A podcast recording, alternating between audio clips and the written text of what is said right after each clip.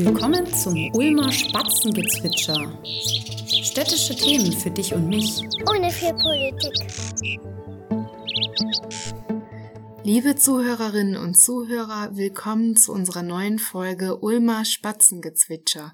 Mein Name ist Denise Kleis und ich leite die Öffentlichkeitsarbeit und Repräsentation der Stadt Ulm.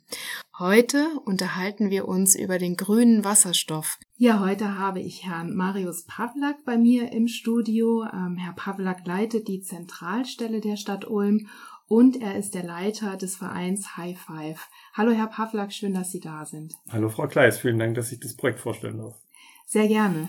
Ich freue mich sehr, dass Sie heute da sind und dass wir über HyFIVE heute sprechen können. Herr Pawlak, erklären Sie doch mal kurz, was bedeutet denn HyFIVE? Also was bedeutet auch der Name und wie kam es genau dazu? Ja, HyFIVE ist ein Projekt, das wir gemeinsam mit verschiedenen Partnern hier in der Region äh, betreiben. Das Projekt ist vom Land Baden-Württemberg und der E U gefördert im Rahmen der Modellregion für grünen Wasserstoff Baden-Württemberg. Ähm, wir sind sehr froh, dass wir das machen, dürfen gemeinsam mit Partnern aus der Region und Äh, insgesamt äh, setzt sich das Projekt zusammen aus vier Leuchttürmen. Äh, in jedem dieser Leuchttürme wird jeweils in einem, Ort, in einem Teil der Region eben äh, Wasserstofftechnologie realisiert. Ähm, Wasserstofftechnologie im Sinne von Wasserstoffproduktion oder eben auch das Nutzen von Wasserstoff und einer Geschäftsstelle, die das äh, Projekt äh, koordinieren soll, auch was die Öffentlichkeitsarbeit angeht. Das ist äh, Teil des Projekts. Und äh, insgesamt ähm, äh, ist die große Aufgabe, dass wir es innerhalb unserer Region schaffen, ein Ökosystem aufzubauen, wie grüner Wasserstoff praktisch von der Produktion bis zur Nutzung ähm, innerhalb der Region dann eingesetzt werden kann und damit auch in einen Markt hochlaufen vielleicht äh, geschafft werden kann. Wie kommt denn nun das Thema Wasserstoff, also grüner Wasserstoff, nach Ulm und in die Region? Ähm, ja, wie waren da die Pläne? Wie ist es so dazu gekommen? Ja, gestartet sind wir mit dem Ansatz, die verschiedenen Akteure in der Region, die sich mit dem Thema Wasserstoff beschäftigen, in Projekten zusammenzukriegen. Wir haben mit dem Z S W, das Zentrum für Sonnenenergie und Wasserstoffforschung, einen, einen sehr wichtigen Spieler in Deutschland, vielleicht sogar in Europa, die sich mit dem Thema schon seit vielen Jahren beschäftigen, wie Brennstoffzellentechnologie funktionieren muss. Wir haben mit Universität und Technischer Hochschule wissenschaftliche Einrichtungen sich intensiv damit beschäftigen. Und für uns war eben wichtig, zu überlegen, wie bekommen wir diese, dieses technologische Know-how in eine, eine Umsetzung, also eine, eine wirtschaftliche Umsetzung, so dass es für die Menschen spürbar wird, im Sinne von, dass da Produkte draus entwickelt werden oder eben auch, ähm, ja, Wasserstoff äh, Einzug hält in unsere, in unsere Wirtschaftswelt. Warum Wasserstoff? Wir sind da fest davon überzeugt, dass es einfach der Stoff der Zukunft ist, mit dem wir Energie speichern werden. Wir haben natürlich Batterietechnologie. Da gibt's viele Fragen noch, also das ist, das haben wir riesige Fortschritte, auch da sind wir in Ulm ja sehr stark äh, mit unseren Einrichtungen, aber das wird sicherlich nur einen bestimmten Teil abdecken. Wir reden ja gerade zum Beispiel sehr viel im Rahmen der Energiekrise von Gasspeichern und Wasserstoff hat genau diesen Vorteil. Wir können praktisch Energie, die zum Beispiel über Wind oder Sonne produziert wird, in Form von Wasserstoff, also einem Gas, in einem Speicher speichern und den Speicher vielleicht sogar woanders hinfahren oder ihn über eine Pipeline den Wasserstoff transportieren und ihn woanders einsetzen. Das heißt, wir werden von der konkreten Wind- oder Sonnenenergie unabhängig im Nutzen. Und das ist, was uns daran fasziniert. Und dafür haben wir uns dann zusammengeschlossen, haben dafür noch andere Partner in der Region gesucht. Und da kommen wir nachher vielleicht noch drauf. Herr Pawlak, wie kam es denn dazu, dass die Stadt Ulm und der Alb-Donau-Kreis Teil des Projektes wurden? Also wir schauen uns aktuell immer wieder unglaublich an, wie aktuell das Thema eigentlich ist. Weil als wir zwanzig neunzehn die das erste Mal zum Thema Wasserstoff uns zusammengesetzt haben, war das wirklich noch eine, eine, eine sehr gewagte These, eine gewagte Idee, wie wir das in die Realisierung kriegen können. Also es war sehr theoretisch. Inzwischen ist es so, auch äh, schon in der Phase der, der Skizzenerstellung für dieses Projekt, das wir beim Land dann beantragt haben, dass wir gesagt haben, okay, das ist kein Thema mehr, das wir nur als Stadt Ulm irgendwie anschauen können. Wir reden ja von von äh, einer Region, die praktisch äh, mit Energie versorgt werden muss. Und wir reden ja auch von Flächen, die man zum Beispiel braucht, um Photovoltaikanlagen äh, zu machen äh, oder auch äh, Windenergieflächen äh, nutzen zu können. Und das ist nichts mehr, was sie alleine an einem Standort machen. Also Kirchturmdenken ist da völlig überholt. Und mit dem Alb-Donau-Kreis und auch äh, auf der anderen Seite der Donau mit dem Landkreis Neu-Ulm oder der Stadt Neu-Ulm sind wir schon immer es gewohnt, Projekte gemeinsam zu machen. Bei HyFIVE war es jetzt so, dass wir gesagt haben, da reicht nicht einmal unsere kleine Region, sondern da brauchen wir noch weitere Partner. Deswegen haben wir da die Region Reutlingen, die damals auf uns zukam und gesagt hat, hey, hattet ihr auch nicht Interesse, da bei der Landesinitiative was zu machen? Ähm, die sind mit uns jetzt da im Boot, die grenzen ja an den Alb-Donau-Kreis, und auf der anderen Seite haben wir den Landkreis Heidenheim und den Ostalbkreis dazu geholt, äh, gewinnen können für das Projekt. Ähm, beide grenzen auch wiederum an den Alb-Donau-Kreis und an, an die Stadt Ulm damit. Und äh, damit haben wir jetzt so eine richtige Achse gebildet, ländlicher Raum, sehr geprägt, ähm, weniger ähm, so städtisch geprägt oder urban geprägt, sondern sehr ländlich. Und genau dort fehlt es am Ende, äh, ist die Frage, wie sieht Verteilung von Energie in diese Regionen aus? Und deswegen, glaube ich, sind wir das sehr gut aufgestellt. Herr Pawlak, Sie haben gerade erwähnt, dass auch andere Städte und Regionen äh, zu dem Projekt gehören. Können Sie ganz kurz sagen, welche Gebiete dazugehören?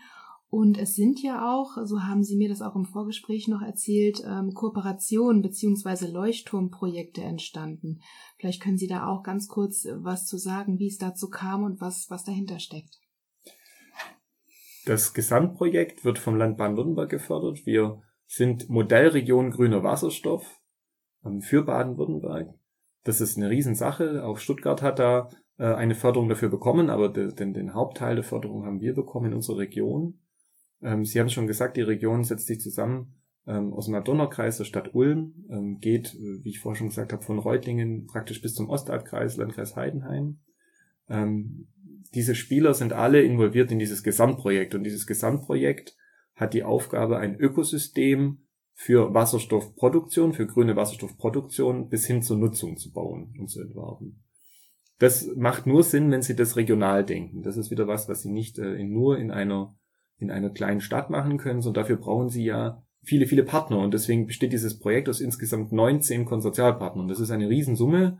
Wenn Sie das dann auch äh, zusammenhalten müssen, dass das funktioniert, dafür haben wir einen Konsortialvertrag machen müssen. Und diese Partner sind eben nicht nur Städte und Gemeinden und die Landkreise, sondern es sind eben auch Vertreter aus wissenschaftlichen Einrichtungen. Es sind aber auch Vertreter aus Unternehmen, vor allem die Stadtwerke, weil wir äh, insbesondere hier in Ulm die Stadtwerke als als den Spieler in der Energiewende sehen. Die Stadtwerke sind die Akteure, die eben Anlagen bauen können, die erneuerbare Energien aufbauen können und auch diesen Übergang schaffen können, also von der Nutzung dieser Energie, Überleitung in Wasserstoff und dann eben auch Weiterleitung zum Endabnehmer. Da sind Stadtwerke seit schon immer gut drin, und die sind nah an, an den Bürgerschaft, an den Nutzern, und und deswegen äh, möchten wir da eben mit denen eng zusammenarbeiten. Dazu gibt es noch weitere private Unternehmen, die sich engagieren, und ähm, das sind dann erstmal die Ansätze. Was haben wir dann gemacht? Wir haben dann gesagt, okay, wenn Wasserstoff erlebbar werden soll, und zwar von der Produktion bis zur Abnahme, dann brauchen wir ja auch Beispielprojekte. Und wir haben in jede dieser Regionen jetzt ein Beispielprojekt. Wir haben im Landkreis äh, Ostalbkreis äh, in Schwäbisch-Gmünd einen, einen äh, Industriepark, der jetzt entwickelt wird, der entlang einer Pipeline, einer Wasserstoffpipeline ähm, entstehen soll. Und diese Wasserstoffpipeline wird gespeist durch einen Elektrolyseur, der dort in Schwäbisch-Gmünd aufgebaut wird. Ein, Elektros- ein Elektrolyseur ist ein Gerät, mit dem Sie aus Wasser, mit der Hilfe von Energie, können Sie dort Wasser in Wasserstoff und Sauerstoff spalten und den Wasserstoff praktisch dann abspeichern. Das ist mal sehr vereinfacht gesagt. Und dieser Elektrolyseur ähm, steht eben in Schwäbisch Gmünd, wird eine gewisse Menge an Wasserstoff produzieren, und der wird den Unternehmen zur Verfügung gestellt, die in diesem Industriepark sind. Ein zweiter Leuchtturm entsteht hier in Ulm. Wir werden oben am Z S W eine einen Elektrolyseur aufstellen, der mit erneuerbarer Energie aus Ulm ähm, betrieben werden soll. Dieser Wasserstoff wird dann für die Brennstoffzellenforschungsfabrik, das HIFEP vom Z S W, eingesetzt, und es soll eine kleine Tankstelle geben, sodass man dort eben auch Busse zum Beispiel betanken kann. Das ist der zweite Leuchtturm. Der dritte Leuchtturm entsteht im Donautal bei uns in Ulm.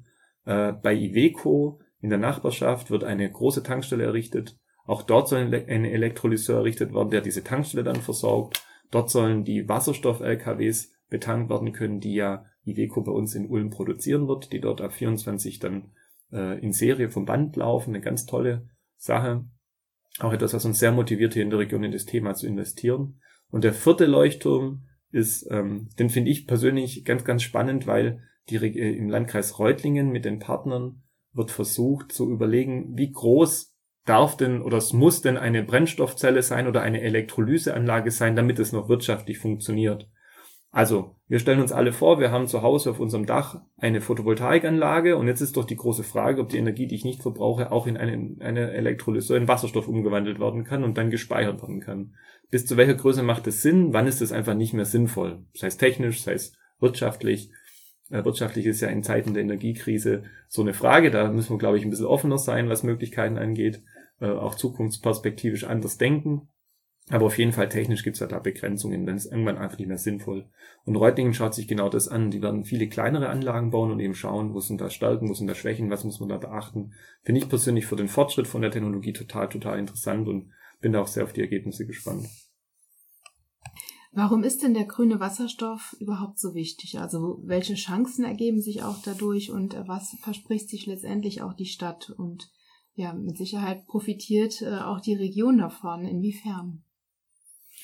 Also als wir damit gestartet haben, war die Grundidee, was sind Zukunftstechnologien für Ulm und die Region und wo, wo müssen wir uns gut aufstellen, damit wir eben ja weiterhin eine erfolgreiche Region sind. Inzwischen hat es eine solche Aktualität und auch Dynamik gekriegt, dass wir eigentlich ganz, ganz vorne auf einer Welle schwimmen, nämlich der großen, großen Frage, wie nachhaltige Energie hier in der Region gesichert werden kann.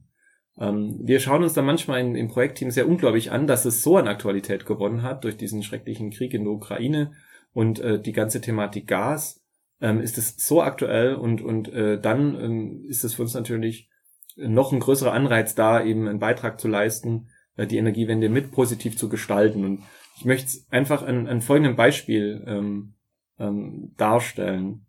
Also jetzt bin ich ja noch nicht so alt ähm, als Jahrgang vierundachtzig, aber dass wir wirklich mal an dem Punkt sitzen und sagen, okay, wir können es hinbekommen, die Energie, die wir verbrauchen, über erneuerbare Energien herzustellen und gleichzeitig den Überschuss zu speichern und damit unabhängig zu werden von ähm, konventionellen Energieformen wie Gas oder Öl ähm, oder Atomenergie. Das ist so greifbar in dem Projekt, was, was mich unfassbar fasziniert.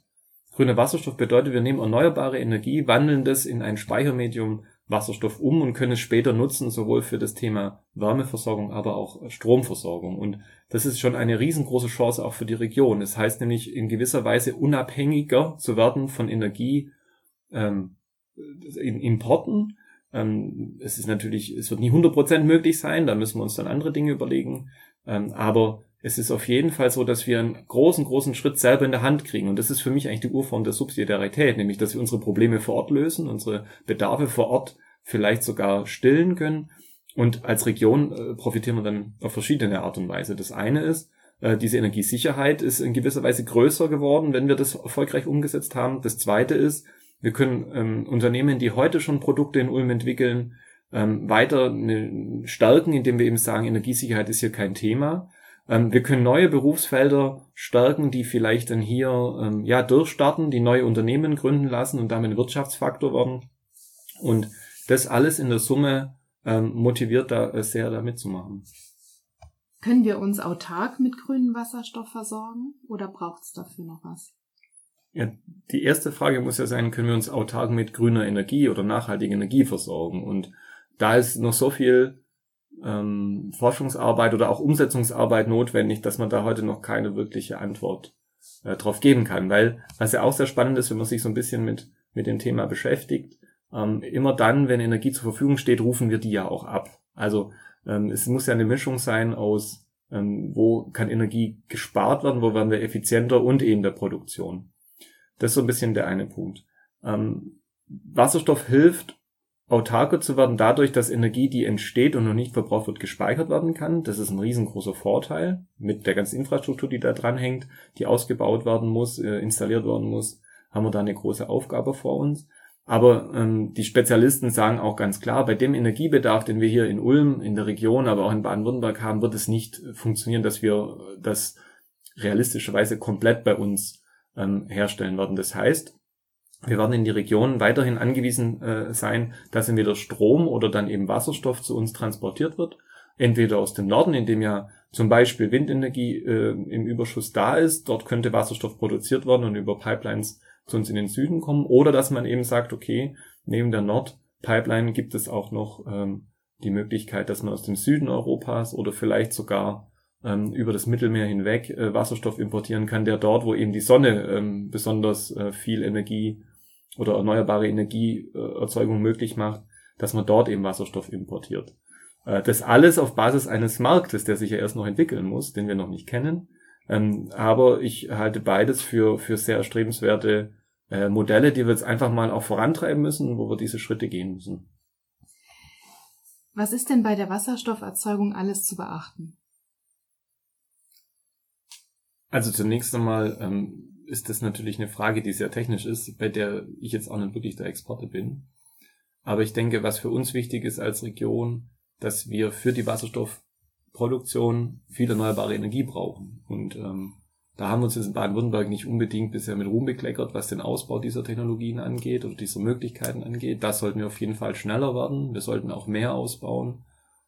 Ich vertrete da ähm, im Sinne des Projektes auch klar die Meinung, dass wir da jedes Watt brauchen, jedes Kilowatt, jede Kilowattstunde an Strom, die irgendwie erzeugt werden kann, sollten wir auf jeden Fall erzeugen. Das wird große Diskussionen geben. Nehmen Sie das Thema Denkmalschutz. Wo dürfen Photovoltaikanlagen angebracht werden, wo nicht? Nehmen Sie das Thema Landschaftsschutz, Freiflächenphotovoltaik. Nehmen Sie das Thema Windenergie. Die Frage, inwieweit das naturschutzrechtlich, aber auch was das Stören von Menschen angeht, eben annehmbar ist oder nicht. Da haben wir große, große To-Dos oder große Dinge zu erledigen, Fragen zu beantworten, mit den Leuten in Dialog zu treten. Und dann äh, brauchen sie natürlich bei der Wasserstofferzeugung auch Wasser. Das heißt, ähm, ich denke, auch da liegt eine große Herausforderung, äh, wenn wir wirklich darüber sprechen, dass wir Wasserstoff importieren und dann in Regionen der Welt ähm, Wasserstoff erzeugt werden soll, in der genau das nämlich fehlt, nämlich Wasser. Also meistens tritt es ja getrennt voneinander auf, viel Sonne, wenig Wasser. Ähm, das ist dann natürlich nicht unbedingt äh, die Lösung des Problems. Von daher, glaube ich, ähm, müssen wir uns ganz genau anschauen, wenn wir in diese Richtung weitergehen, wie wir eben zu, ja, vielleicht ein großes Wort, aber gesellschaftlich sehr annehmbaren Modellen kommen, bei denen wir eben einen Fortschritt hinbekommen und nicht ein Abhängen von, von bestimmten Teilen der Welt. Herr Pawlak, wie sieht es denn mit der Finanzierung aus? Wie viel steht äh, da zur Verfügung? Also wir haben hier ein Projekt, das insgesamt ähm, fünfzig Millionen Euro, über fünfzig Millionen Euro umsetzen wird.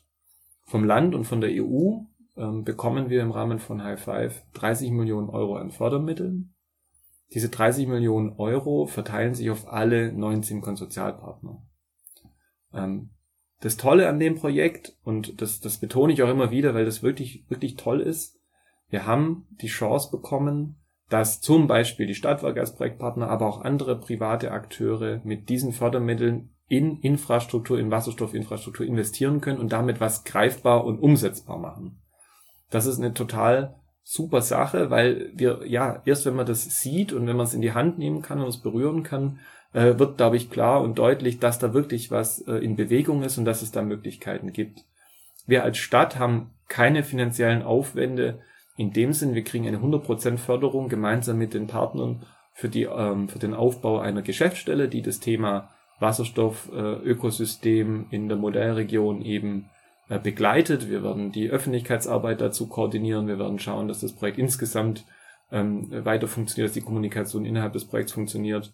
Wir werden schauen, dass das Thema Bildung, Weiterbildung richtig platziert wird, weil das natürlich auch wichtig ist, wenn Sie Firmen ansiedeln, die sich mit dem Thema Wasserstoff beschäftigen oder eben innerhalb ihrer Firmen eine Transformation in Richtung Wasserstoff vorhaben, dann brauchen die Fachkräfte, die das dann auch können. Dafür müssen wir Bildungsmöglichkeiten oder Programme dann aufbauen. Haben wir mit dem W B Z U, das ist ja eine Einrichtung der Handwerkskammer, oder eben auch mit EFISMA, das ist eine Firma aus Stuttgart, schon, schon entsprechende Modelle entwickelt und die werden jetzt dann ausgerollt im Rahmen des Projekts. Auch eine schöne Sache. Als Stadt sind wir jetzt eben nicht mit, mit Haushaltsmitteln gefragt, sondern wir bekommen eine hundert Prozent Förderung und da freuen wir uns auch sehr und äh, das ist wirklich eine, eine schöne Sache. Und wir bauen gerade eben genau diese Geschäftsstelle auf. Herr Pawlak, Sie haben jetzt äh, erklärt, wie wichtig dieses Projekt ist und wie viele Vorteile wir haben. Gibt es dann auch Herausforderungen, die Sie aktuell bei diesem Projekt haben? Also konkret für das Projekt haben wir die Herausforderung, dass wir aktuell die Geschäftsstelle jetzt auch mit Personal ausstatten müssen ähm, und dürfen, ähm, dank der Fördermittel. Ähm, die Personalsuche ist ähm, immer anstrengend und anspruchsvoll ähm, und ähm, das ist natürlich erstmal eine Herausforderung, da passende neue Kolleginnen und Kollegen zu finden. Ähm, andere Herausforderungen, die auf uns zukommen werden, sind, dass wir natürlich praktisch morgen gerne einen Elektrolyseur im Donautal bauen würden, aber die rechtlichen Rahmen und Rahmenbedingungen natürlich einfach anderes sind. Wir haben da Genehmigungsverfahren, die sich ziehen. Und das Spannende ist aktuell, dass natürlich auch für das Land das was ganz Neues ist und für die entsprechenden Stellen beim Land, was die Genehmigung angeht. Also so viele Elektrolyseure in der Dimension wurden da noch nicht äh, genehmigt. Also sind wir da alle zusammen in so einem Lernprozess, um zu schauen, wie geht denn das gut, wie geht es schnell, welche Unterlagen brauchst, was brauchst vielleicht nicht. Und äh, auch da sehen wir in dem Projekt äh, eine große Aufgabe drin, äh, diese Hindernisse zu identifizieren und dann vielleicht auch mit dem Land ins Gespräch zu kommen und zu klären, was können wir denn da machen, dass wir nicht mehr mit diesen Felsbrocken im Weg zu kämpfen haben. Ähm, ich glaube auch, dass genau deswegen so Modellprojekte mit solchen Leuchtturmprojekten besonders gut geeignet sind, um endlich ja einen Fortschritt hinzukriegen. Wir halten uns zu lange damit auf, dass wir uns überlegen, warum äh, bestimmte Dinge ähm, nicht funktionieren, beziehungsweise wir überlegen, ähm, wir machen Pläne, die die alle Alternativen und Wegrouten schon im Voraus eben abgegangen werden sollen. Das wird nicht funktionieren. Dieses ein bisschen ähm, äh, Versuch und Irrtum ist da, denke ich, der richtige Weg. Und mit den Partnern, die wir jetzt da haben, haben wir wirkliche Fachakteure, äh, die wissen, was sie tun. Und wir freuen uns sehr auf die erste Installation. Ja, vielleicht können Sie noch kurz was dazu sagen, ähm, wie es jetzt weitergeht. Also was passiert jetzt genau und wann kann man denn auch was sehen? Naja, ich kann Ihnen noch nicht genau sagen, wann man was sehen kann, aber ich denke so ab zwanzig vierundzwanzig, ähm, wenn dann die ersten L K Ws vom Band rollen in Serie, ist das auf jeden Fall ein großer Meilenstein, ein großes Ziel, weil also wirklich eine, eine, eine wunderbare Vorstellung, die ich so habe, wenn ich über das Projekt nachdenke, ist, Sie müssen sich am Schluss folgendes Szenario vorstellen. Wir können Wasserstoff herstellen mit erneuerbarer Energie aus Ulm, mit einem Elektrolyseur, der in Ulm steht, und dieser Elektrolyseur liefert Wasserstoff, den wir in eine Tankstelle in Ulm äh, übertragen können, und mit dieser Tankstelle wird dann ein L K W getankt, der bei uns in Ulm produziert wird. Also wenn das keine Wertschöpfungskette ist, dann weiß ich auch nicht. Und das ist schon eine Vorstellung, die ich wirklich total faszinierend finde. Ähm, das wäre so ein bisschen das Zielbild, das wir am Ende nach dem Projekt, das geht bis zwanzig siebenundzwanzig, haben. Und ähm, ich glaube, wenn wir das geschafft haben, waren wir sehr erfolgreich. Ich hoffe, dass wir jetzt sehr schnell in äh, in eine Information kommen oder in ein Inform- auf ein Informationsniveau kommen, in dem wir den Leuten erklären können, was jetzt genau passiert. Ich habe vorher von den rechtlichen Rahmenbedingungen gesprochen. Natürlich laufen jetzt schon Planungsprozesse. Das ist immer in der Regel nicht ganz so spannend, weil es halt viel Überlegungen sind, viel theoretische Überlegungen. Aber ich hoffe, dass wir sehr, sehr schnell dreiundzwanzig, vierundzwanzig dann in den Bau der Elektrolyseure kommen. Das sind dann auch Dinge, die man sieht. Das sind ja technische Anlagen, die man sehen kann. Und dass wir dann eben relativ schnell auch mit, mit entsprechender Öffentlichkeitsarbeit auch äh, erlebbar machen, was dann mit dem ganzen Geld gemacht wird. Vielen Dank, Herr Pawlak, für Ihre Zeit und dass Sie uns das Thema HyFIVE und äh, grüner Wasserstoff nochmal näher gebracht haben. Ich denke, da ist vielen äh, Zuhörerinnen und Zuhörern einiges klar geworden. Ähm, danke für Ihre Zeit und schön, dass Sie hier waren. Ich danke auch und ähm, ich hoffe, dass wir bald sehr viel mehr über das Thema miteinander sprechen können. Liebe Zuhörerinnen und Zuhörer, jetzt sind wir schon wieder am Ende unserer Sendung angelangt. Ich freue mich, dass Sie zugehört haben und äh, ja, freue mich sehr, wenn Sie wieder einschalten zu unserer neuen Folge. Bis dahin wünsche ich Ihnen alles Gute und bis bald. Tschüss.